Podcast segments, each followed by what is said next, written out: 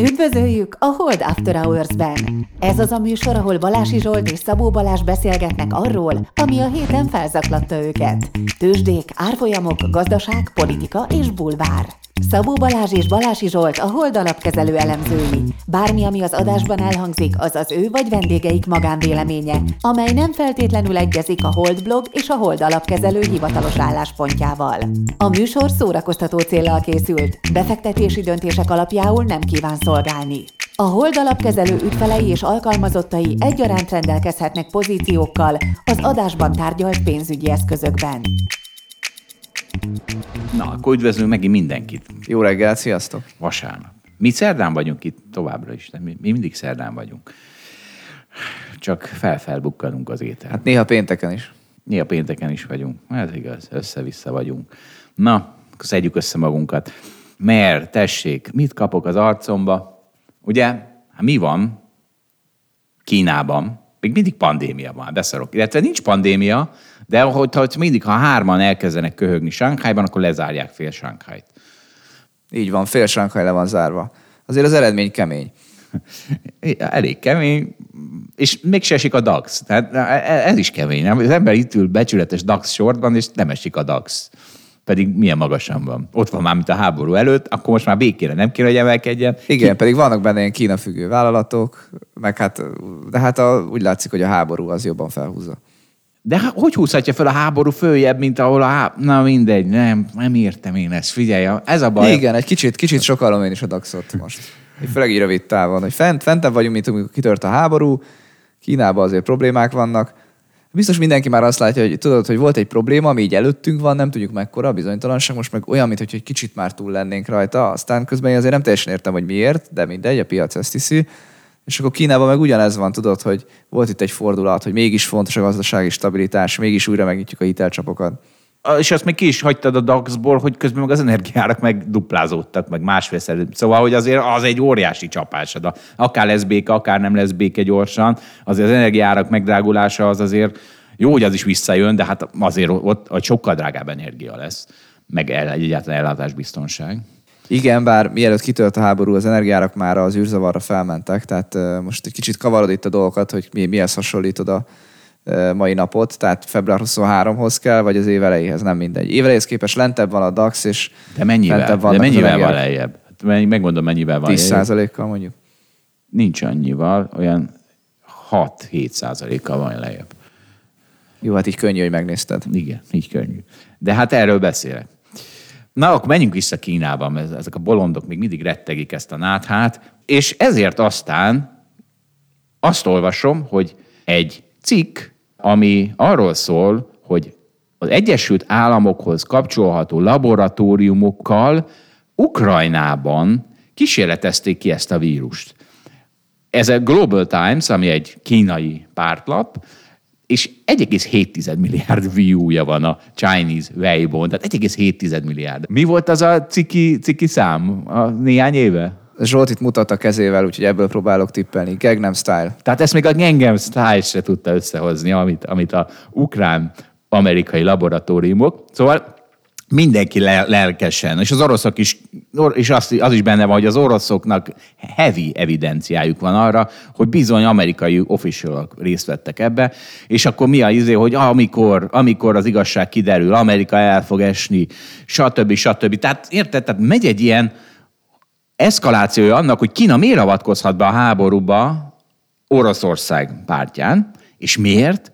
Azért, mert a kínaiak ezt az ostoba karantén modelleteket választották annó a svéd modellem helyett, mert ha svéd modell lett volna, már ott se félne senki a vírustól, és akkor már nem lenne ilyen kapós ez a vírus elmélet, mert, de ott még mindig rettegés van, úgyhogy Mostak, mostantól kezdve a karanténotokhoz nem csak azt kell megszámolni, hogy hányan haltak meg karanténban és hányan Svédországban, hanem azt is, hogyha jön egy atomháború, Kína, Oroszország, Amerika, annak hány halottja van, mert még az is a karanténotok következménye valahol. Várj egy kicsit, tehát most egy összeesküvés elméletről beszélgetünk, és te egy összeesküvés elmélettel reagálsz. Ez egy indukció volt, amit tőlem hallottál. Hát én inkább éreztem egy újabb összeesküvés elméletnek a részedről. Viszont ami nem összeesküvés elmélet az, hogy készültem számokkal. Mondtam neked két éve, amikor még a svédekről sokat vitatkoztunk, hogy amikor már vége lesz a pandémiának, és tudom, hogy még mindig nincs vége, és sose lesz vége.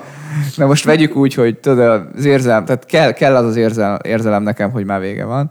Ezért hoztam neked, hogy Svédország hogy szerepel a skandináv államok mellett, ugye a szomszédok mellett.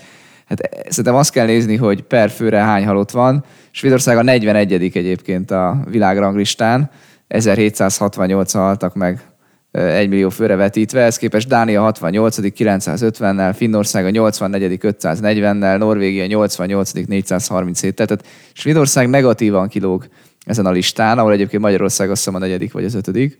Dél-amerikai, meg közép-kelet-európai, vagy inkább kelet-európai országok szerepelnek ezen a legrosszabbul. Na, szóval Svédország mégsem csinálta olyan jól, csak mondom. Beraktad egy olyan mezőnybe, ahol szarul szerepel. Rakd be egy európai mezőnybe, és akkor jól szerepel. Hát de nézni kell itt a földrajzi adottságokat, népsűrűséget, ezért gondoltam, hogy Skandináviai jobb összehasonlítás. Ezt, ezt a vitát már nem akarom újra kinyitni, amit viszont nem tudsz leérvelni, az az, hogy minden egyes svédnek megmaradt a gerince. Az összes finn gerinc eltűnt, az összes magyar gerinc eltűnt, az összes nem tudom milyen gerinc eltűnt, és még meg is haltak egy csomóan. Hát igen, nehéz, hogy ne a tiéd legyen az utolsó szó. Na, akkor figyelj, ha már úgyis ilyen gerinctelen, hogy mindenki, akkor, akkor légy szíves, búza és napraforgó táblákról hoztál cuccokat. Lengedezünk, mint búza, gerinctelenül. Így van, az egyik hallgatónk írt nekünk, hogy beszéltünk arról, hogy a Szabó Laci adásban, hogy nagyon felment a, gabon, a gabonáknak, a gabonaféléknek az ára, és hogy egyébként olvasott arról cikket, és küldött egy cikket, hogy hát nem is olyan nagy az ukrán termelés, Indiában amúgy is ezt meg lehet oldani készletből, és hogy hogy is van ez, most akkor tényleg félni kell attól, hogy az élelmiszerárak magasak lesznek.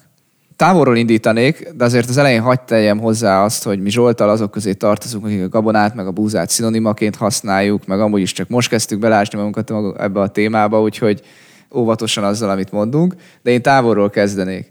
Az egyik az az, hogy miért magasak a gabonárak általában. És ugye erre nem az a válasz, hogy azért magasak, mert most háború van Ukrajnában, hanem egyrészt, hogyha ránézünk a csártokra, akkor látjuk, hogy ez már tavaly is magas volt, illetve most is vannak olyan körülmények, amik ezt okozzák. És az egyik ilyen, hogy Latin-Amerikában most éppen az időjárási körülmények olyanok, hogy gyengék a termések. És ez legalább annyira fontos, mint az, hogy egyébként orosz-ukrán háború van. A másik pont, amikor magasak az energiárak, akkor ezek erősítik a bioüzemanyagoknak a keresletét, és ez is ugye árfelhajtó hatású, ráadásul azt gondolom, hogy a költségbe is beépülnek az energiaárak, tehát amikor magasak az energiaárak, olajárak, elsősorban a gázárakra is gondolok, akkor, akkor valószínűleg magasabbak lesznek az agrárárak is. Ugye erre mondta a Szabó Laci, hogy mekkora baromság, hogy ilyen teljesen hatékonytalanul használjuk ezeket az élelmiszereket arra, hogy üzemanyagot állítsunk elő belőle. Na, itt van a következménye. Hát igen, és ilyenkor ezek húzzák a keresletet, és hajtják fel tovább az árakat. És akkor a harmadik pont csak az orosz-ukrán háború, ahol ugye az a probléma, hogy kiesik az ukrán termelés egy része, illetve nem tudjuk pontosan, hogy Oroszország az globális kereskedelemben hogyan ágyazódik be. Hát azt gondolom, hogy most el tudja adni a megtermelt gabonáit, de nem biztos, hogy ez mindig így lesz. Hát szerintem azért a gabonát elfogadják. Tehát az olajat elfogadják, a földgázt elfogadják, azt is elfogadnák, csak nem biztos, hogy eladják. Csak beépül az árakba egy ilyen kockázat, hogy ebben van egy bizonytalanság. Mégis arra jutottunk így a Hold Alapkezelőbe, hogy nem is annyira búzáért kell aggódni, hanem a szotyoláért. Na és azt tudjuk, hogy ez nem gabona, gondolom én. Hát várjál, igen, tehát kezdjük akkor a gabonán belül a búzával, most akkor mégse használjuk színűmaként szerencsére. Az, tehát az, amit a, a hallgatónk is küldött, ugye azt kell látni, hogy a gabona termelés az olyan hétszázötven-nyolcszáz millió tonna évente, és egyébként van készleteken is háromszáz millió tonna, és ehhez képest, hogyha megnézzük Ukrajna éves termelését, ami harminc millió tonna körül van, Oroszország mondjuk jóval nagyobb, hetvenöt millió tonna, de ott egyébként sincs háború, tehát hogyha Ukrajnát nem vesszük ezt, ezt a néhány százalékot, hát akkor azt meg lehet oldani készletről, ugye mi itt a, a probléma.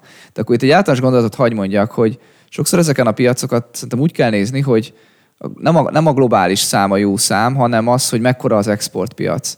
Nagyon sok piacon van úgy, hogy van egy belső termelés, meg egy belső fogyasztás. Tehát, hogy mondjak egy másik példát, mondjuk a, amiben otthon vagyok, az a szénpiaca, ahol azt mondják, hogy van nyolc milliárd tonna termelés évente, és akkor abban azt úgy néz ki, hogy mondjuk Kína letermel magának, nem tudom, négyet, de elfogyaszt négy és felett. És akkor a globális piacon csak az ötszáz millió jelenik meg. Tehát például a szénben egy másfél milliárd az a, az a, az a szám, ami megjelenik a, a, a globális piacon. A nagy része a szénnek, azt belül megtermelik, belül elfogyasztják. Tehát Oroszországban simán van olyan, hogy van egy szénbánya, mellette egy szénerőmű, ott egy iparváros, akkor igazából az a szén az ugyan le lesz termelve, de nem kerül bele a a globális kereskedelembe. Ezzel csak azt akarom mondani, hogy ha a globális kereskedelemben az a jól megszokott export arány, vagy export rész, ami mondjuk Ukrajnából mindig jött, az kiesik, akkor azt nem biztos, hogy egyből az egész globális számhoz kell hasonlítani.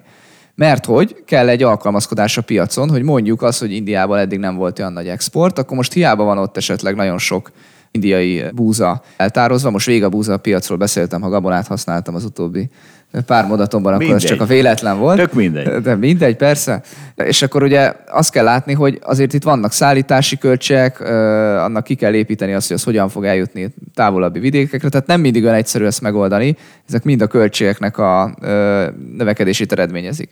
Tehát általában lehet azt mondani, hogy egyébként van elegendő búza a világon, ez így van. Az a kérdés, hogy mennyiért. Az a kérdés, hogy ezek az átrendeződések ezek mennyire gyorsan ö, tudnak megtörténni, meg mennyibe fognak kerülni. Tehát én azt gondolom, hogy, hogy van búza, csak, csak tényleg az lesz, hogy drágábban. Igen, ez ilyenkor mindig egy kicsit hátradőlök, mert tehát, hogyha pénzkérdés a dolog, akkor azt láttuk, ez nem, az nem kérdés. Tehát ezt nyomtatnak ezek akár mennyit, és akkor jó, persze Afrikának kéne nyomtatni, és esetleg odaadni nekik, de hát azért pénzt átutalni Afrikába az elég könnyű. De ez nem így működik, Zsolt, hogy kinyomtatod, és akkor kifizeted. Mert akkor gyengül a devizád, az megjelenik máshol. Tehát azért ez nem ilyen egyszerű, hogy ha meg kell venned valamit, akkor kinyomtatsz pénzt hozzá. Láttad, mi történt az elmúlt tíz évben? Kinyomtattak és megvettek, és kinyomtattak és megvettek, és kinyomtattak és megvettek. Látod, mi történik az elmúlt egy évben? Mekkora az infláció? De nem, az nem ennek a következménye, jó? Ez azért ne keverjük össze a vizét. Aha. Hát dehogy nem, annak is a következménye. Eh, jó, most ebben nem megyünk megint bele. Na, tehát befejezve a búzapiacot, Oroszország és Ukrajna az, ennek az exportpiacnak a huszonöt-harminc százaléka, még hogyha az egész globális termelésben jóval kisebb arányt is képviselnek. És azért itt, hogyha lesz Ukrajnában kiesés, és az, hogy igazából nem tudjuk, mert Oroszország nagy, de ugye ott nem esett ki eddig a letermelt búza, Ukrajnában meg most nem tudjuk pontosan, mi fog történni, mert hogyha tényleg az van, hogy Kijev mellől elvonulnak a tankok, és csak kelet, meg Dél-Ukrajnában lesz háború, akkor, akkor gondolom, hogy egy kicsit az élet is visszatérhet a normálisabb kerékvágásba. De egyébként bocsásak utolsó, hogy ez nagyon érdekes, amit a hallgatók küldött cikkben, hogy India egyébként tényleg egy nagy termelő, most gyenge a rupia dollárhoz képest, egyébként ott öt év egyre jobb a termés, illetve a politika azt csinálta, hogy támogatta a, a búzatermelést, fizettek egy csomó pénzt érte, és akkor ott vannak, az, jól értem, az ilyen állami tározókban a, ez a rengeteg búza, és igazából már nem is, tehát van egy csomó felesleges ö, búza, ebből, a, ebből kifolyólag, hogy ott meg volt támogatva az ár, ezért ugye nem is vitték el exportra, mert elég volt eladni ott belül drágán, de most meg, hogy fordult a kocka, és Indiában olcsóbb és kívül drágább a, a búza, így meg megéri valószínűleg leépíteni ezeket a, a készleteket, tehát lehet, hogy ez egy szerencsés egybeesés, most ez a helyzet Indiában. Megmondok még egy megnyugtató dolgot azok, nak, akik éhezni szándékoznak, mert nem lesz kenyér. Az a helyzet, hogy Ukrajnában a búza kilencven százaléka az, na és most meg, meg itt leszek bajba, a tavaszi, a tavaszi, a tavaszi búza, amit tavasszal vetnek el. Nem Ugye? tudom. Én, az őszi meg, amit ősszel, igen, azt hiszem. Na szóval, hogy ott őszi búza a kilencven százalék, ami jelenleg egy ilyen egy centiméteres kis zöld növény állapotban van. Tehát nem, zá- nem árt neki a háború. És csak a tíz százalék az, amit most kellene elvetni, annak igazán árt a háború, de, de az, a, az az ukrán termelésnek a nagyon kis része. De várj, ugye nem csak ez a baj, hanem az, amit most tudnának eladni a kikötőkben, hát blokkád alatt van a kikötő. Tehát ugye Ukrajna nem éri el a tengert. Vagy hát elér a tenger, de nem tud kimenni a Fekete-tengerre. Jó, de az most már... Azt gondolom még az előző szezonban elvetett búzákra és más gabonákra igaz. Nem tudom, akkor vetettek a búzát. Szóval... Értem, Balázs, tehát akkor most már, akkor, ha mindenki megnyugodott az ukrán búzatáblák állapota miatt, akkor mehetünk a Szotyira? Persze, mert hogy itt az érdekesség, hogy a napraforgó olaj globális exportjának ötven százaléka jön Ukrajnából, tehát ez már sokkal-sokkal nagyobb részvényarány, mint amit a búzában láttunk, vagy akár a kukoricában. Úgyhogy itt lehet tényleg nagy baj.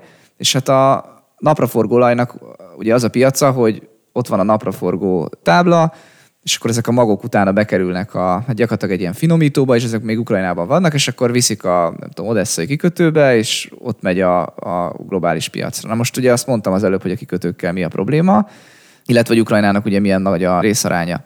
És már olvastam olyan cikket is, rákerestem egyébként, hogy mire használják a napraforgó olajat, ha jól értem, akkor alapvetően ugye élelmiszergyártásban, és hogy Belgium az az ország, aki világ első a fagyasztott sült krumpli eladásokban. Fogalmam sem volt erről, és ők, ők szívják meg a legjobban ezt a dolgot, mert hogy nekik lenne szükségük rengeteg napraforgóolajra, és az most hát egyrészt elérhetetlen, másrészt ami elérhető készlet van, az meg jóval drágább. Az ezzel még az érdekes, hogy azért ezek eléggé egymással helyettesíthető termékek. Tehát a gázt az nehéz helyettesíteni, az olajat is nehéz helyettesíteni, de a, az, hogy most nem lesz napraforgó olaj, hát nálunk például kókusz zsírban sül a bundás kenyér. És Edith megdicsért, hogy ez mennyire, nem tudom, milyen tudatos, testtudatos. Tehát, hogy azért én azt el tudom képzelni, hogy napraforgó olaj nélkül el van a világ, a búza nélkül kevésbé. Tehát, hogy ne, ne, nem is csak ezt a piacot kell nézni, hanem meg kell nézni, hogy mit tudom, a disznózsír, meg a sertészsír is valahol kiváltja a napra, gondolom én, nem? Vagy hát, de gondolom én, hogy a napraforgó olaj az sokkal nagyobb volumenben készül, mint a kókuszsír, vagy mit mondtál. És a disznózsírnál, meg a sertészsírnál, az ugyanaz. Na jó, most megint olyanokat kérdezel. Egy szakértőt meghívunk disznózsír, kókuszsír, meg napraforgóolaj témában. Esélyünk sincs ezzel a szarral, de kérfi, a hallgatók kérdezte, ez van. Nem, térjük, kérjük a hallgatók megértését itt. A, amikor agrár dolgokról van szó, akkor... akkor, akkor bajban vagyunk. Akkor Laci nélkül meg vagyunk lőve. De szerintem a disznózsír helyettesíti a napraforgóolajt, és pont ezért raktam be egy ábrát, ami ugye nem disznó, de, de tehén. A szarvasmarha állomány Magyarországon kilencvenöt és kétezer-huszonegy közt, és tök nagy csúcson van. Tehát érted, ha valakinek nem lesz kenyere, ehet marhasztéket. Marharépával, mert ugye nem lesz... Így van, tehát ugye gabona nem kell a húskészítéshez. Így van, egyáltalán nem kell. És ezt még én is tudom, Zsolt, hogy az szükséges hozzá. És ha levágod a marhát, akkor az nem eszi meg a marharépát, és akkor eheted a pirított répát köretnek. Jó, már megint, tehát most science fictionben vagyunk ismét. Igen. Akkor néha társadalmi problémákról beszélünk, akkor is ilyen, ilyen helyzetbe kerülünk, amikor az agráriumban vagyunk, akkor igaz. Is. Agráriumnál a főzéshez értünk talán csak kevésbé. Így van, így úgy, van. Figyelj, Benjamin Graham a következő téma, biztonságos vizek. Így van, be, be, bevezünk Grahamre, mert az történt egy Hold blogon, ami holt pont hu, mindenki jó, marketing üzenet, holt pont hu. Szóval a Hold blogon közzé tesszük Michael Batnick Nagy hibák című könyvét magyarul, fejezetenként. Én olvastam is ezt az elsőt, elhatároztam, hogy végig fogom olvasni, aztán majd meglátjuk, hogy mennyire lesz ez sok nekem. Az elsőt én is elolvastam, hát még csak az első jelent meg, minden héten, hétvégén jelenik meg egy, egy rész, és ez Benjamin Graham hibáiról szól, vagyis hát nekem is egy hibájáról. És kivettem bele néhány érdekes, nem tudom mit, gondolatot, amiről beszélgethetünk. Például Benjamin Graham úgy kezdte, hogy elment valami Wall Street céghez dolgozni. Egy hónap múlva asszisztensé léptették elő a kötvényrészlegen, és mindössze hat héttel később kiemelkedő intellektuálásának köszönhetően Graham már napi piaci hírlevelet írt. Na most az van, hogy én itt most Grahammel versenyezni fogok, mint Senna és Prost, amiről ugye kiderül, hogy mikor voltam utoljára hajlandó Forma egyet nézni. Szóval, hogy, hogy mert azt történt, hogy engem egyből hírlevélírónak vettek föl a Wall Street firmhöz, ami mondjuk budapesti volt. Ide, vagy a Concordhoz? Vagy a Concordhoz, hát mint, mint, mint igen, egyből az az első dolgom, hogy írjam a piaci hírleveleket. Grahamnek tessék meg, meddig kellett kepeszteni, hogy oda jusson, ahol én. Aztán a legfontosabb lecke tőle, hogy az értékalapú befektetés nem csodaszer. Az olcsó még olcsóbbá válhat, a drága még drágább is lehet, a biztonsági ráhagyást félre lehet számolni, és előfordul, hogy a vélt érték soha nem ölt testet. Graham tanítványai és olvasói fejébe verte, hogy az árfolyam az értéknél jobban ingadozik, mert az árfolyamot az emberek határozzák meg, az értéket pedig a vállalatok. Na és Balázs, és akkor még te is, most hétfőn is ezen vitatkoztunk, hogy elkezdted magyarázni, hogy a reál hozam hogy mozog, és ezért a tőzsde hogy mozog, és akkor mondtam, hogy de hát ne, ez szó sincs, hát van, van, van tíz csoportja a befektetőknek, akik mozgatják az es end pí ötszázat, abból kilenc azt se tudja, mi az a reál hozam, és, és akkor nehogy már ezzel magyarázzuk, hogy, hogy mi van, mert az árfolyamot az emberek határozzák meg, az, ért, az értéket a reál, reál miatt, reálhozam, de... Gondba vagy ezzel a reálhozammal, de azt hadd tegyem hozzá, hogy rövidtávú mozgásokat valóban nem érdemes fundamentális okokkal magyarázni, viszont vannak olyan minták, amik működnek a tőzsdén akár évekig, tehát amit szinte minden héten látsz, és akkor mondok egy ilyen példát, ugye ez volt az, hogy ha hozam emelkedik, akkor, akkor általában inkább gyengén teljesít, ugye utasít az es end pí meg a NASDAQ, és hogy ez most nem látszik. Tehát ez, ez, azért hívtam fel a figyelmet, mert itt valami minta megváltozott, és nem azért, mert egyébként a fundamentális okot akarom keresni egy egyhetes mozgásra. Jó van, de ha legközelebb mégis fundamentálisokat keresni egy egyhetes mozgás, akkor előhúzhatom ezt a... Elő, de ilyen is van, mert amikor, nem tudom, kiderül, hogy háború van, és esés van, akkor azért ez egy fundamentális változás, tehát fundamentális okokkal magyarázható az esés. Aztán azt kérdés, hogy persze mekkora esés magyarázható a fundamentális okokkal. Igen, hát tudod, ugye az a probléma, hogy egyszerre magyarázható fundamentális és pszichológiai okokról, hiszen mindenki berossált tőle. Igen, de nekünk azt kéne megmondani, hogy hogy kell ezt szétválasztani. Igen. Nagyon nem mindegy, hogy mekkora abból a fundamentális rész, mert az várhatóan heteken belül visszajöhet, és akkor azzal lehet keresni.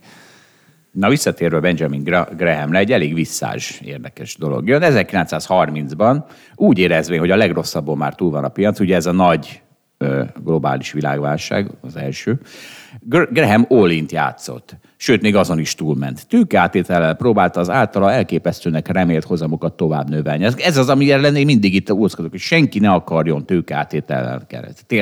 Az, az mindennek a halála. Ez még Benjamin Graham se tudta. ezerkilencszázharmincban, amikor ő harminchat éves volt. Tehát ő harminchat évesen buktál az összes vagyonát, itt azt írják. Én harminchárom évesen. Tehát itt is előrébb járok. Egyszerűen, egyszerűen ez a Senna Prost izé... Tök jól állok, na. Na, hát akkor még megelőzhetlek benneteket, de remélem nem fogom. Igen, te állsz a legjobban ebből a szempontból, de, de akkor gyorsan bukd el a vagyonodat. Tehát az...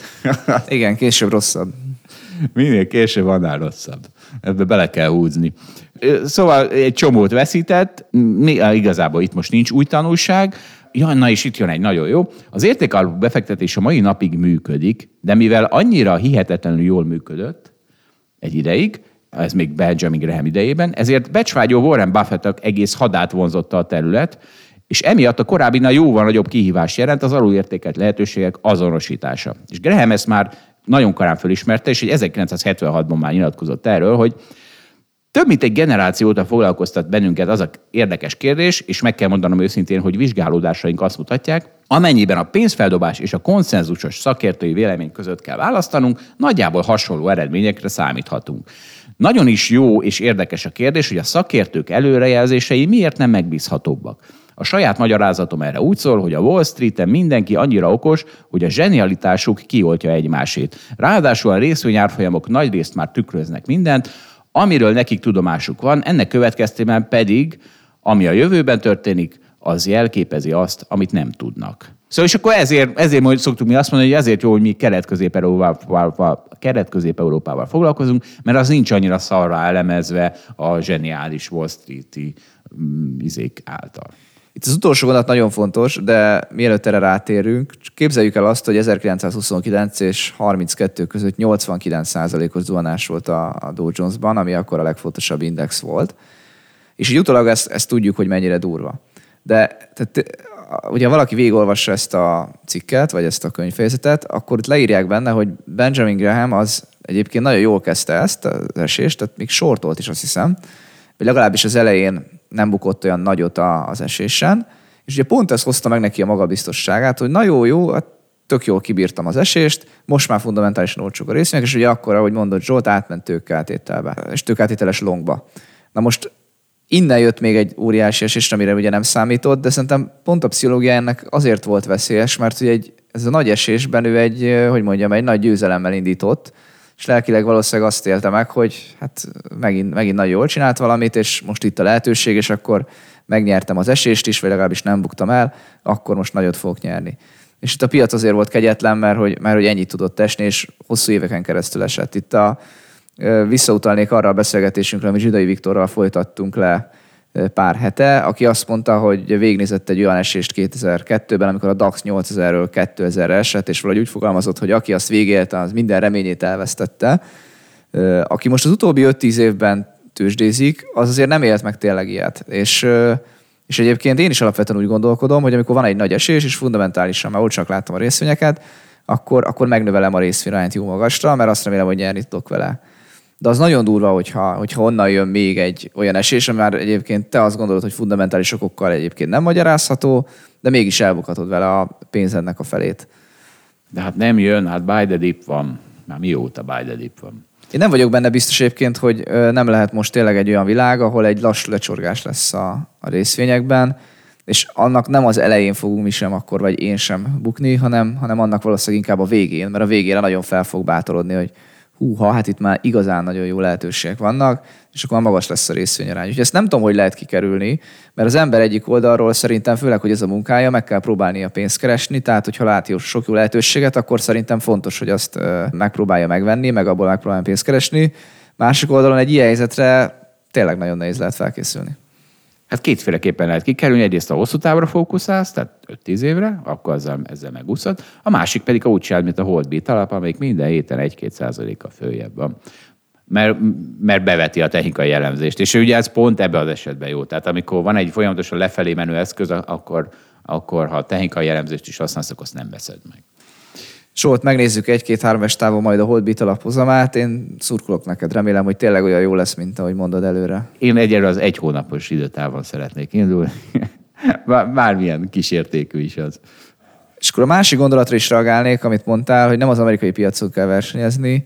Én egyébként azt látom, hogy ezzel egy- egyetértek, hiszen ott sokkal több az elemző, sokkal nagyobb a verseny, de mondjuk egy egy-két milliárd eurós kapitalizáció nyugat-európai részében is azt látom, hogy Bloombergen meg lehet nézni, hogy hányan követik az adott céget. És még simán van olyan, hogy ilyen, szerintem egy-két milliárdos kapitalizáló cég az olyan értelemben egész nagy, hogy abból a mi alapjaink, és nem csak a kicsi, de a nagyobb alapok is azért tudnak vásárolni. Tehát, hogy van likviditás ahhoz, hogy ebben pozíciót vállaljunk.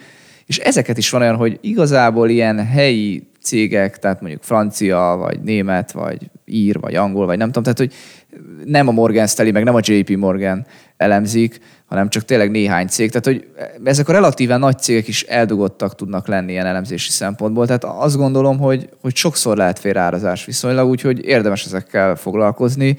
Szerintem nem csak Kelet-Közép-Európa, de Európa is egy olyan hely, ami hát nincsen tökig elemezve. Hát és pláne Ázsia, de azt mi sem elemezzük nagyon.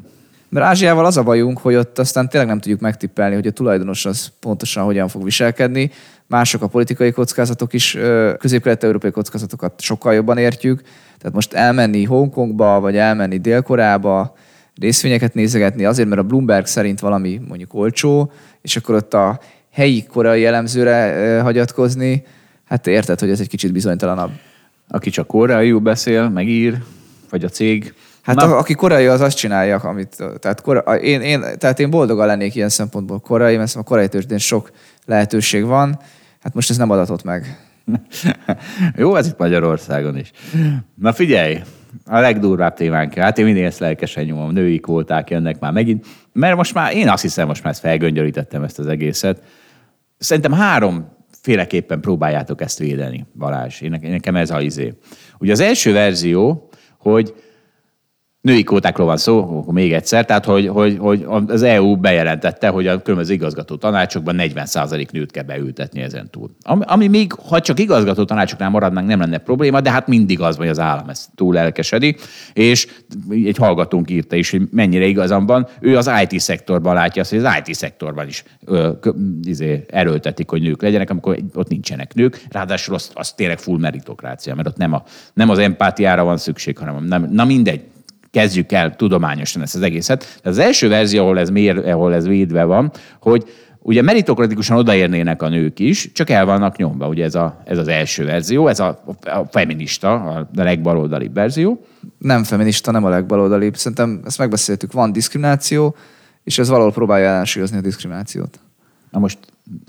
Most itt szépen végigmegyünk sorban. Tehát az első, de igen, a feminista az ezt mondja, hogy a nők is odaérnének pont a meritokrácia útján, csak el vannak nyomva. És akkor első verzió, hogy tudatosan vannak elnyomva, tehát hogy a, tudatosan építik a férfiak itt a férfi, férfi elnyomást, a férfi pátriárkiát, és akkor erre azt tudom mondani, pont mint a Vécsgepre, hogy gondolja valaki végig, hogy ez lehet-e igaz, mi a tudatos procedúra mögött. Tehát mi, mi Balázsal, ketten fiúk leülünk-e, és kidobáljuk a szemétbe a női szívéket, de hogy dobáljuk ki a szemétbe a női szívéket? De hát az a baj, ezt már annyiszor megbeszéltük, hogy nem így működik, hanem oktatásban, gyerekkorban nagyon sok helyen eldől az, hogy a nők mennyire vannak bátorítva, ott mennyire kapják meg ugyanazokat a lehetőségeket. Tehát nem azt kell nézni, hogy te kidobálod a szívéket. Itt a Hold Alapkezelőben, Budapestben, a tizenkettedik kerületben persze, hogy nem itt jelenik meg a probléma. Jó, akkor szeretném az á bé cé védekezés alapját megint lefektetni, ugye ezt, ezt családban szoktam látni. Azt mondja, hogy A, erre mondom, hogy nem A, mert bla bla bla, akkor jó, akkor B, mondom, hogy nem B, mert bla bla bla. jó, akkor C, nem C, mert blablabla, bla, bla, jó, akkor A, ugrik vissza az érvelő. Ez van, tehát, hogy most Balázs, én most arról beszélek, hogy a baloldalnál mit ismersz fel. Azt, hogy a te fejedben mi van, arról is lesz szó. Az első, ez igenis ez egy feminista álláspont, hogy tudatosan el vannak nyomva nők. Ez ami egy totál hazugság, csak végig kell gondolni, hogy létezik. Lát, látott-e valaki férfit tudatosan elnyomni egy nőt? Bocsánat, én nem azt mondtam, hogy tudatosan. Oké, de mondd végig akkor, ha Tudom, szeretnél. Te azt mondtad, hogy tudatlanul. Most jön ez a, ez a B verzió, hogy tudatlanul nyom, vannak elnőve, tehát hogy a társadalom úgy alakult ki. Csak hogy ha megkaparod, akkor erről is ki fog derülni, hogy hazugság. Mert nincs ezeknek fogalmuk sincs arról, hogy, hogy mi történik. Ugye beült ide Edith, megkérdeztem, azt mondta, hogy nem, ő soha nem találkozott semmiféle meg hátra. Ez mindent bizonyít, hogy Edith itt Nem, tűz. ez nem mindent bizonyít, hanem hogyha ezt végigkapargatnád, akkor ez történne. És akkor az én kislányom se sose hallotta azt, hogy ne, ne tanulj matekot. Legfeljebb a, legfeljebb a nőktől görülötte. Tehát akkor a nők nyomják el ugye ezt a, ezt a szegény kislányt. Az is fontos, ha a nők nyomják el. Jó, de akkor már ugye nem pátriárchia van, akkor már nem férfi elnyomás van. Tehát azért nem mond nekem, hogy nincs ilyen a propagandában ilyen, hogy, hogy férfi elnyomás. Akkor nő, a nők nyomják el saját magukat. De én nem a propagandáról akarok beszélgetni, Tudom, hanem arról, amit én gondolok. Én most a propagandát szedem szét, nem téged. Jó, jó, folytasd. De akkor megkérdezem, hogy akit húsz és harminc évesen azért nem ambiciózus, mert hat évesen azt mondta az anyukája, hogy, hogy te nem matematikát tanulj, hanem a húslevesed legyen finom, hát akkor az, sajnálom, az sose lett volna szí í ó. És tudom, hogy mi megy vidéken, tudom. De ott a férfiak sem jutnak sehova. Tehát ez, ne, ez nem úgy van, hogy, hogy, hogy, hogy a, a vidéki nőknek különösen rossz. Nem. A vidéki nőknek is egy kicsit rosszabb, mint a vidéki férfiaknak, mert nincs elnyomás, hanem van egy, van egy társadalom, amit mondod, csak... És ezen nem a kvóta fog segíteni. Egyáltalán nem. A, berz, a benzinár sapkára sem mondjuk azt, hogy probléma megoldás, hanem az egy látszatintézkedés, ahol, ahol a A, a választóknak próbál megfelelni egy politikai párt. Itt is az megy, hogy van egy propaganda, amire a látszat válaszokat küldjük, mert hogy akkor me, meg, meg, megfejtettük, és mi vagyunk a megmentők. És akkor jön a másik verzió, a tiéd, hogy nem, nincsenek elnyomva, és nem, ez Laci verziója volt, és ez, ez teljesen védhető is, hogy valójában nincsenek elnyomva a nők, csak nem érnek oda, mert a meritokrácia olyan eszközök kellenek, ami inkább a férfiaknak adott. De mennyivel jobb lenne a társadalom, ha odaérnének. Mondjuk az igazgató tanácsban tényleg a fele nő lenne, mert akkor lenne benne empátia. Ezért a verzióért már megnincsen a buborékot. Tehát nekem nem mond Balázs, hogy hát ezt kimondod ott a te buborékodban ezt, hogy a, hát igen, a nők, ben kevés a tesztoszteron, ezért nem tudják végigverekedni azt az utat, ezért oda kell őket rakni, akkor ezért nem akarnak meglincselni. Hm? Én barátaim nem akarnak ezért meglincselni, lehet, hogy valaki meglincselni, nem tudom. Jó, oké. Okay. Még senki nem jött ezzel. De még nem is merted kimondani. De, de, de. Ma mondtál hát ilyet? A podcastunkban is, te is beszéltél már erről. Jó, ezért engem, téged se akartak meglincselni. Engem szerintem. Meg akarnak nincselni. Én valahogy mindig úgy érzem, hogy meg akarnak nincselni, nem? Nincs ez hát így? Ez ilyen látás dolog lehet benned. Valaki oda ment már, hogy meg akar nincselni. Nem is, nem is kaptunk, kapunk minden héten, nem tudom, öt-tíz kommentet. Egyik sem támadta ezt, úgyhogy ez csak a te fejedben létezik. Hát ez régen. Jó. Látán sem félsz a baloldali propagandát. Ez az én hisztim. Na de várjál, ugye miért csinálja ezt a baloldal? Tehát mi, miért, miért tiltakozik? Mert azért tiltakozik ezzel ellen, tehát nekem nem mondta, hogy nem tiltakozik. Az árokásás miatt, mert kell ez a hit, ami, amitől lehet embereket egymásnak feszíteni, és... És aztán kisz, kiszélesítik. Tehát ahogy mondtam, az í té-re is kiszélesítik, és akkor az lesz, hogy most csak a, most csak a, a, a igazgató tanácsban, de aztán majd később, ö, majd mindenhol. Mert, és akkor így lesz az a benzinársapkából, ami van Argentínában, Magyarországon is. És akkor most, figyelj, most jön a mögöttes tartalom, mert tegyük fel, hogy én nők, tehát ugye mit szeretne a baloldal, meg a jobboldal is elérni, hogy identity politics legyen, identitáspolitika. Azonosítsd magad azzal, amit, őt bel, amit ők beléd súlykolnak. Tehát mondjuk én nőként azonosítom magamat, és száz százalékban csak nő legyek. És akkor mi történik? Akkor látom, hogy kevés a női szí í ó, tehát az ergo nekem is nehéz. Hiszen nőként identifikálom magam. Nem balkezesként, nem barnahajúként, hanem nőként. Mert, mert és mitől, mitől fogod nőként hajlandó azt mondani, hogy mivel én nő vagyok, és kevés ott a nő, ezért nehéz a dolgom, de nem fogod azt mondani, hogy mivel barna hajú vagyok, és kevés ott a barna hajú, ezért nehéz a dolgom.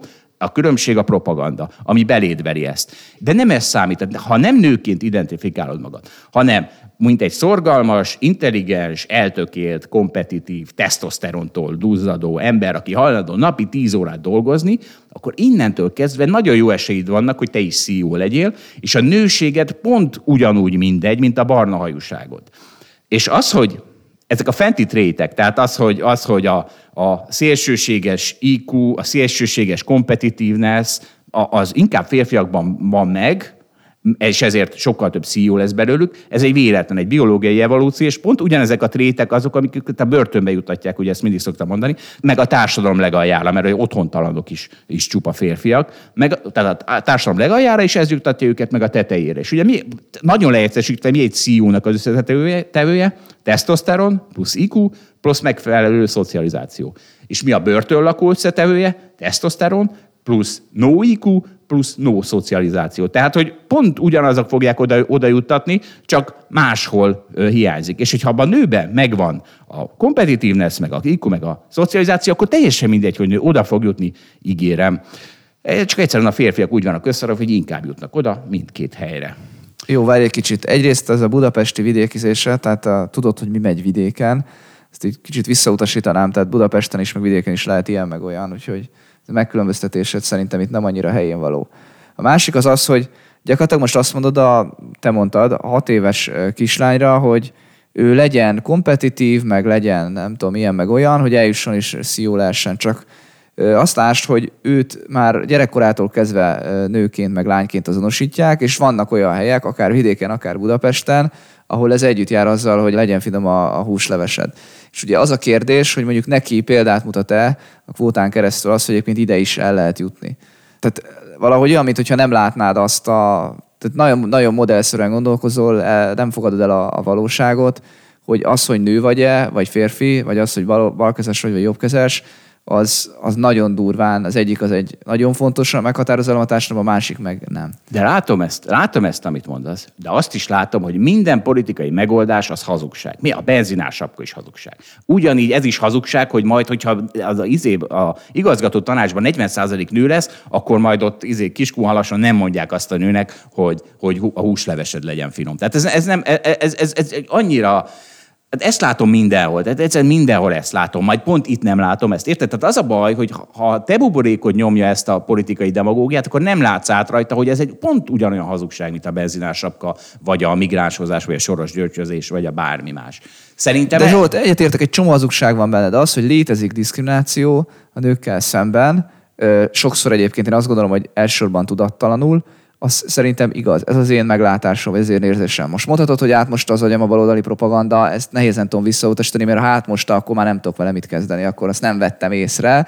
Nem lehet mindenki ugye olyan ügyes, okos, mint te, akinek semmi, semmi senki nem mosta át az agyát. Én azt gondolom, hogy ez diszkrimináció létezik.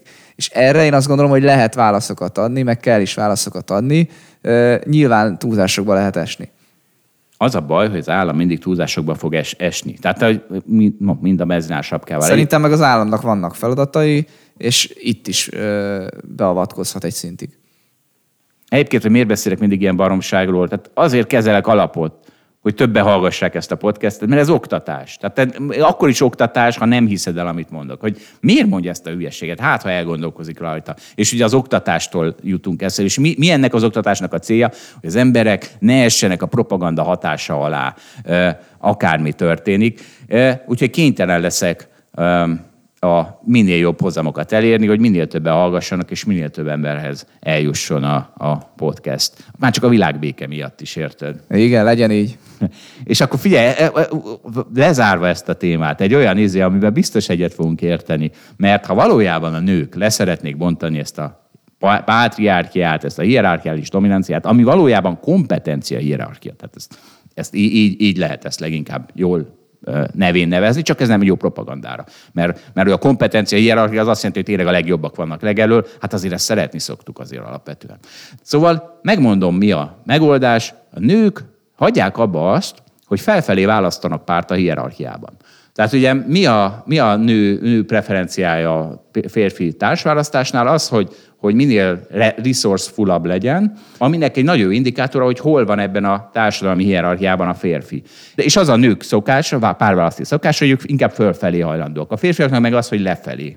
Tehát a férfiak inkább hajlamosak arra, hogy a hierarchiában lefelé válasszanak párt, a nők meg, meg pedig sokkal inkább felfelé akarnak. Ennek ezer oka van, de ugye egy következmény az, hogy a legfölül lévő nőknek nem lesz párjuk. Mm, szegények. Na de ezt az egészet föl lehet rúgni, ezt az egész hierarchiát azzal, ha a nők elkezdenek len a hierarchiában alul található férfiakkal őket választani párnak, velük gyereket csinálni, velük családot csinálni, mert akkor az történik, hogy néhány generáció után ki fog halni az a férfiak, az a drive-ja, hogy ebben a hierarchiában minél előrébb kerüljenek. Na onnantól kezdve, ha az lesz a szelekció fő forrása a, a nők részéről, hogy melyik férfi kedves, és a legkedvesebbet választom, és nem érdekel, hogy ebben a kompetitív hierarchiában hol, hol helyezkedik el, onnantól kezdve a férfiak nem lesznek kompetitívek, hanem kedvesek lesznek. Úgyhogy kedves nők, megvan a megoldás. Fú, tehát, hogy, tehát persze a férfi, tehát nem azt várod, hogy a férfi megváltozzon, azt várod, hogy a nő kényszerítse ki. Hát de, mert a férfi... A nő a hibás, hogyha a férfi nem változik a férfi meg. Arra... Most én is egy kicsit túloztam itt. De a férfi arra van ösztönözve, érted? Tehát mert mit szeretnél... Hát szegény férfi. Te, mit szeretnél te férfi, hogy minél jobb csajod legyen, nem? De a jó csaj téged csak akkor választ, hogyha elöl vagy ebben a hierarchiában. Tehát mi a teendőd, hogy minél előbb kerüljél a hierarchiában. Sajnálom. Ezt most így nem fognám a csajokra. Hát nem, nem ez, ez, ez evolúció. Ez senki, semmiféle tudatos íz. Ez biológia és evolúció. Nagyon sajnálom, ez van.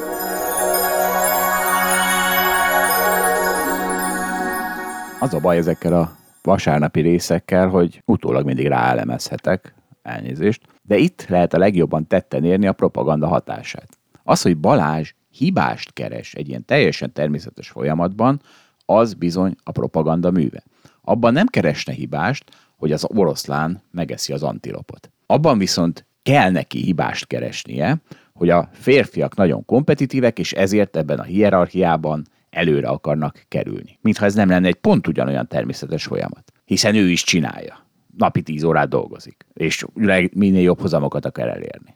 Szemét módon. És ezzel elnyomja azokat, akik nem hajlandóak napi tíz órát dolgozni, és nem akarnak mindenáron lenyomni mindenki mást. Nemtől, hajszíntől, balkezességtől teljesen függetlenül. És az, hogy emögött gondolkodás nélkül hibást keres, az azért a propaganda hatása, mert ugye egy, mert egy pártnak mindig az a célja, nem az, hogy fölismerjen egy problémát, és aztán megoldja, hanem az, hogy egy létező vagy látens problémát fölnagyítson, és közben ellenségeket kreáljon. Hiszen ha van egy jól megfogható ellenség, akkor megvan, hogy kiköré kell ásni az árkot, hogy kivel szemben kell állítani a szekértábort, és megvan, hogy hogyan gyűjtsük a szavazókat. Ugye egy politikai pártnak csak ez a célja, hogy szavazókat gyűjtsön. És arra az, hogy a férfiak vagy a nők hát, hibája, az, hogy létrejött egy ilyen kompetencia hierarchia, ami nyilvánvalóan marhaság, az ennek a pártpolitikai áskálódásnak a következménye. Azt vegyük észre, hogy ez nem csak a jobb oldal gyűlöltet és uszít, a bal oldal is gyűlöltet és uszít. Aki azt hiszi, hogy minden gonosz az egyik oldalon van, és minden jó a másik oldalon, hát az pont ugyanolyan hülye, mint aki ugyanezt fordítva hiszi. A megoldás tehát mi?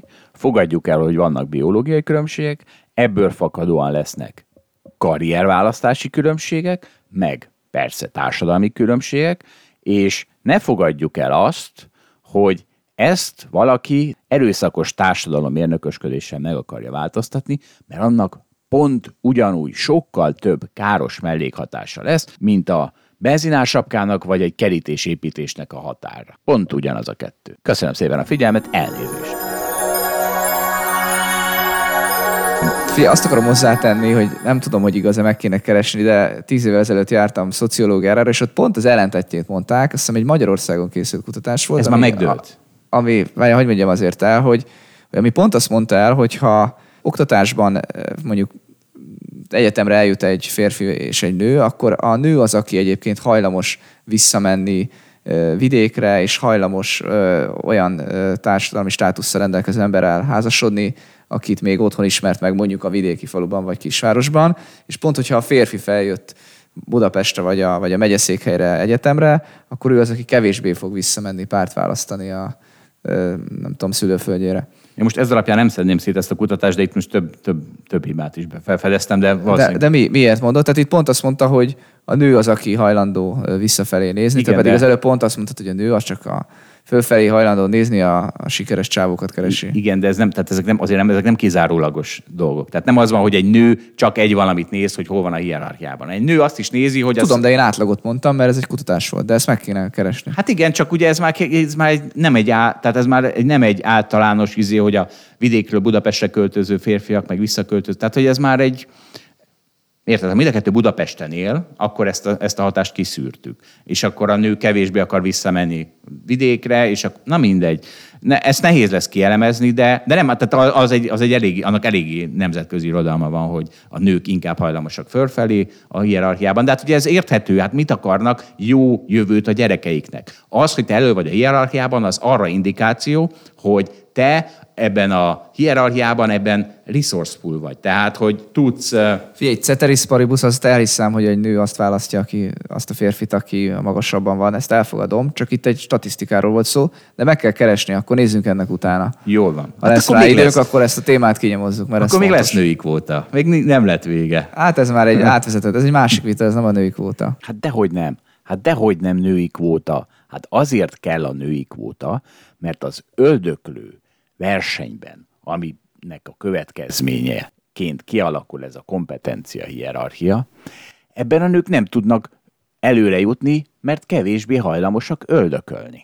Ergo, szükség van a kvótára. És mi a motivációja ennek az öldöklő harcnak? Egy jelentős részben az, hogy a nők azt választják társul, aki inkább volt jó az öldöklő harcban. Akkor jó, oké. Na jó van, akkor figyelj, női kvóta után egy teljesen, teljesen ártatlan téma, doom scrolling. Ezt Új Péternek köszönhetjük egyébként, én olvastam a leverébe, és elolvastam azt a cikket, és itt nagyon jó cikk. Pláne mivel megint a, megint a, a milyen karantén bashingemet elővehetem. Ugye a doom, doom scrolling az, a, az a elmúlt két év szüleménye, ugye pandémiában kezdődött, és most ez az ukrán-orosz háború, ez ugyanaz. Arról szól, hogy az ember kétségbe esetten pörgeti a newsflow-ját, és látja, hogy úristen, itt is tragédia, itt is tragédia, itt is tragédia, újabb tragédia, mert, mert a média persze erre meg rámegy, írja a tragikus híreket.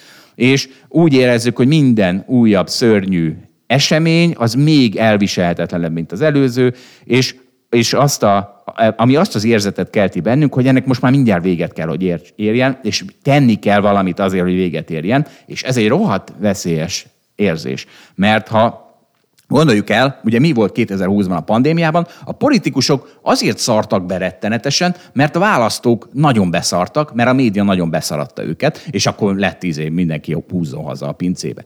De ha... Ha, és így, így sokkal nehezebb a vezetőknek dönteni. Például most az orosz-ukrán háború esetén egy kivárásos, egy türelmi politikát folytatni, mert például az Egyesült Államokban azt, azt mutatják a, a, a pollok, hogy, minden, hogy a közvélemény támogatja azt, hogy legyen no-fly zone, mert akkor tettünk valamit. Ami, hát én mindig megijedek, amikor a no-fly zone-t elolvasom, mert ha valamiből lesz atomháború, akkor az az, amikor az amerikai vadászgépek elkezdik lelövöldözni az orosz vadászgépeket. De hogyha a publikum, ugye, aki be van doomscrollozva, az ezt várja, akkor lehet, hogy a politikus is inkább megremeg a keze, és kimondja ki a no-fly zone-t.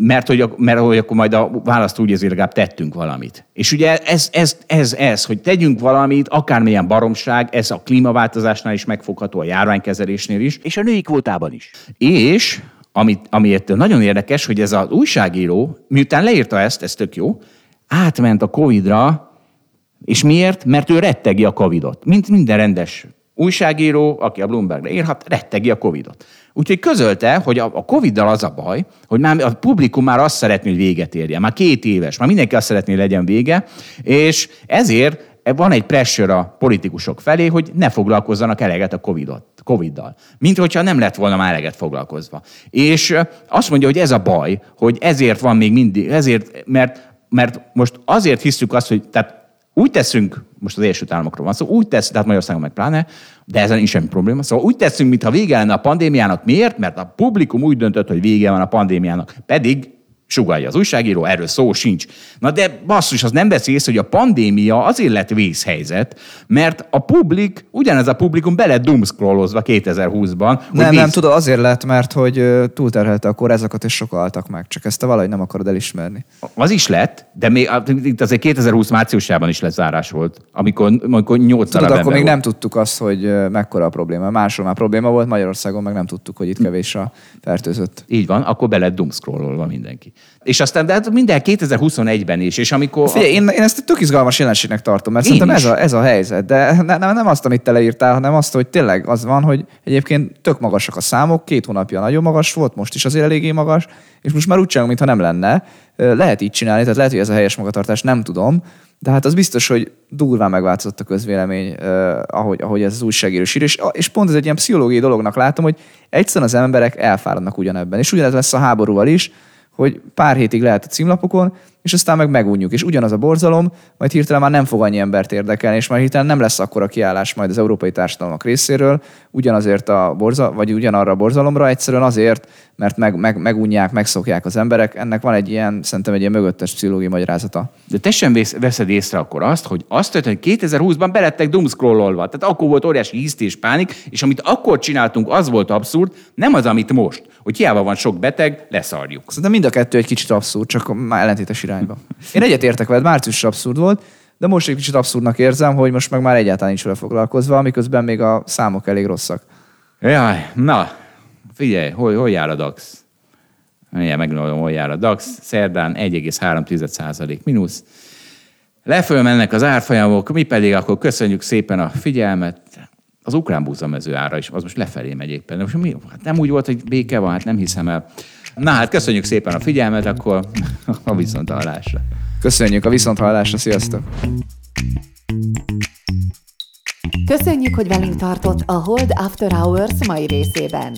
Ha tetszett a műsor, kérjük értékeljen minket, és iratkozzon fel csatornánkra, hogy azonnal értesüljön legfrissebb epizódjainkról. Az adással kapcsolatos részleteket és az említett cikkeket, ábrákat keresse a Hold blogon. Ez volt a Hold After Hours. Tartson velünk a következő adásban is!